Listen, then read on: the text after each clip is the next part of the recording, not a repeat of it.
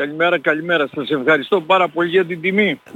να είστε καλά. Κατάμεστη αίθουσα χθες λοιπόν στην ομιλία σας εκεί στο επιμελητήριο Βιωτίας. Ε; Άρα σημαίνει ότι όλοι ενδιαφέρονται τι γίνεται με το ασφαλιστικό, το εργασιακό, το φορολογικό η μας μέλλον. Η ναι. μερίδα ήταν αφιερωμένη, ήταν πράγματι πάρα πολλοί κόσμος, μας ευνηδίασε και μας με τον καθηγητή φορολογίας τον κύριο Χριστόπουλο Γιώργο και εγώ με τους συνεργάτες μου.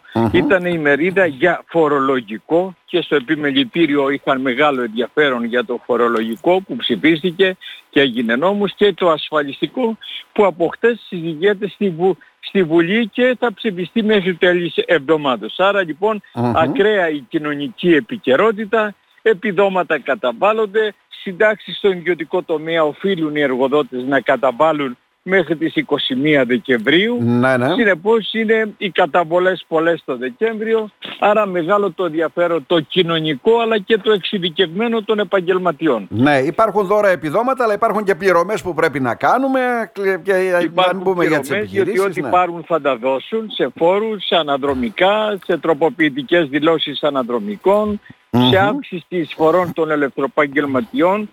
Να πούμε ότι όπως και πέρυσι και φέτος και του χρόνου και για πολλές δεκαετίες κάθε έτος θα αυξάνονται οι εισφορές των ελευθεροπαγγελματιών και επιστημόνων και δημοσιογράφων και αγροτών ναι. κατά την αύξηση του, του πληθωρισμού ή των μισθών κάθε έτος.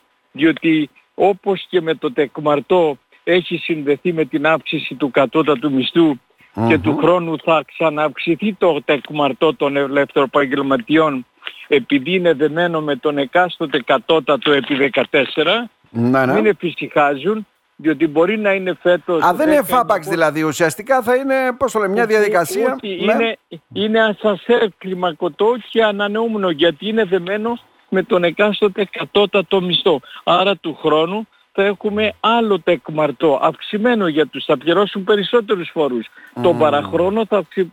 παραπάνω. Θα... Γιατί δηλαδή αν αυτό που μας λέει ο Κυριάκος Μητσοτάκης που έλεγε προεκλογικά ότι θα πάει στα 1000 ευρώ ο κατώτατος μισθός, ε, οι αυξήσεις θα είναι κλιμακωτές και μεγάλες για τους ελευθεροπαγγελματίες. Γι' αυτό, γι αυτό πονηρά δέθηκε ο κατώτατος με το τεκμαρτό των ελευθεροπαγγελματιών όσο μεγαλώνει ο μισθός τόσο θα μεγαλώνουν και οι φορολογικές υποχρεώσεις των ελευθεροπαγγελματιών σύμφωνα με τον ψηφισμένο ήδη νόμο. Αυτό δεν το έχουν κατανοήσει. Και χθες 500 ελευθεροπαγγελματίες δεν είχαν κατανοήσει αυτό που μόλις τώρα συζητήσαμε στην εξαιρετική εκπομπή σας. Ότι ναι. κατέτος θα είναι αύξηση του τεκμαρτού επειδή είναι δεμένο το τεκμαρτό με τον εκάστοτε κατώτατο μισθό. Ναι, πονηρία.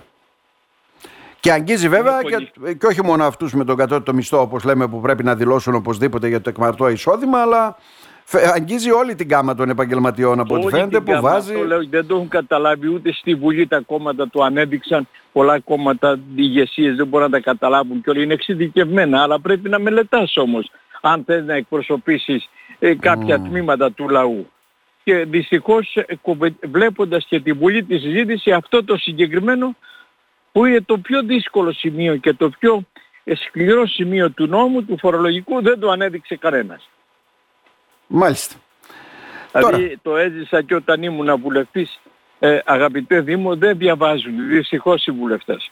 Ναι, πολλές φορές δεν διαβάζουν. Ναι. Δεν λέω ότι ενδιαφέρονται μόνο για τους παχυλούς μισθούς και ε, να διορίσουν Τώρα να ρωτήσω κάτι, δηλαδή και να διαβάζουν, άμα πει το κόμμα ψηφίζουμε αυτό, θα ψηφίσει κάτι άλλο; Υπάρχουν βουλευτές που ψηφίζουν κάτι άλλο τώρα, διαφοροποιούνται; Κάποιο κομμάτι του λαού θα ήταν ικανοποιημένο αν άκουγε και κάποιο στοιχείο κριτικής ως προς αυτό το θέμα που μόλις αναδείξαμε εμείς. Γιατί στην εκπομπή σου αναδείχθηκε; Γιατί σε κεντρικά μέσα δεν αναδείχθηκε το ότι κατέτος του χρόνου δεν θα είναι 10.900 το κατώτατο τεκμετό, αλλά θα είναι 11.600 διότι θα πολλαπλασιαστεί ο νέος κατώτατος με 14 και θα βγει 1,5 χιλιάρικο παραπάνω. Ένα χιλιάρικο παραπάνω το τεκμαρτό. Άρα θα πληρώσουν περισσότερους φόρους με το τεκμαρτό το 25 οι, εργαζό, οι, οι ελευθεροπαγγελματίες. Ε, αυτό γιατί να μην αναδειχθεί; Τι να, τους πειράζει να. να το αναδείξουν ή να το κατανοήσουν;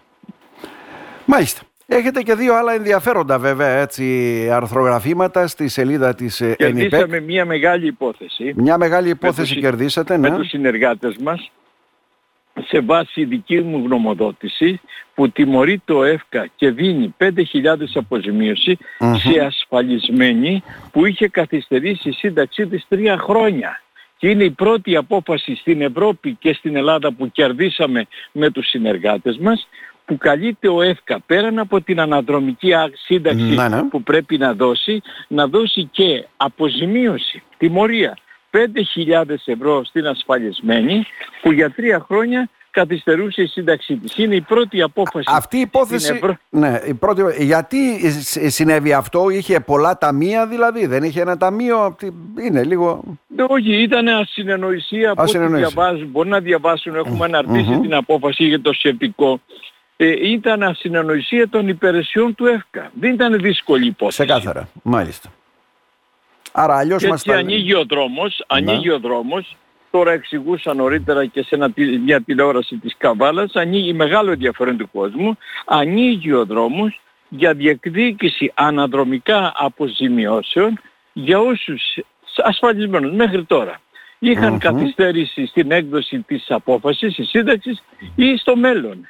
Είναι η πρώτη εφετειακή απόφαση ανωτέρου δικαστηρίου στην Ευρώπη και στην Ελλάδα και είμαι περήφανος που οι συνεργάτες μου με βάση δική μου γνωμοδότηση κέρδισαν αυτή την υπόθεση. Άρα θα τους ταράξουμε στην νομιμότητα όπως λέγαν κάποιοι. Ε; Ό,τι μπορούμε και δικάζω ναι. στις 5 Φλεβάρι με τους συνεργάτες μια άλλη απόφαση που κερδίσαμε στο εφετείο και μας φύγει ο ΕΦΚΑ στο, στο Συμβούλιο Επικρατείας που με 86-90 χιλιάδες χρέη μια κυρία δική σας πατριώτης αυτή για, ε, ε, δεν μπορούσε να πληρώσει εισφορές και με 86.000 το δικαστήριο είπε δώστε τη σύνταξη. Και μας πήγε, σπάσαμε το πλαφόν με τους Άρα δεν πήγε στο πλαφόν που ορίζει η πολιτεία ουσιαστικά για αυτούς το χρεών. Τα δικαστήρια πρωτοβάθμιο και δευτεροβάθμιο που μας δικαίωσαν, που δικαίωσαν την ασφαλισμένη, είπαν ότι λόγω οικονομική της αδυναμία, αλλά κυρίως προβλημάτων υγείας, ας μην πλήρωσε εισφορές και μιλάμε για 86.000 χρέος παρακαλώ διέταξε τον ΕΦΚΑ και της έδωσε σύνταξη. Ο ΕΦΚΑ και της έδωσε σύνταξη και μας πήγε στο Συμβούλιο Επικρατείας. Είναι μεγάλη υπόθεση που θα δικαστεί mm-hmm. με τα αναβολή 5 Δευτέρου του 24.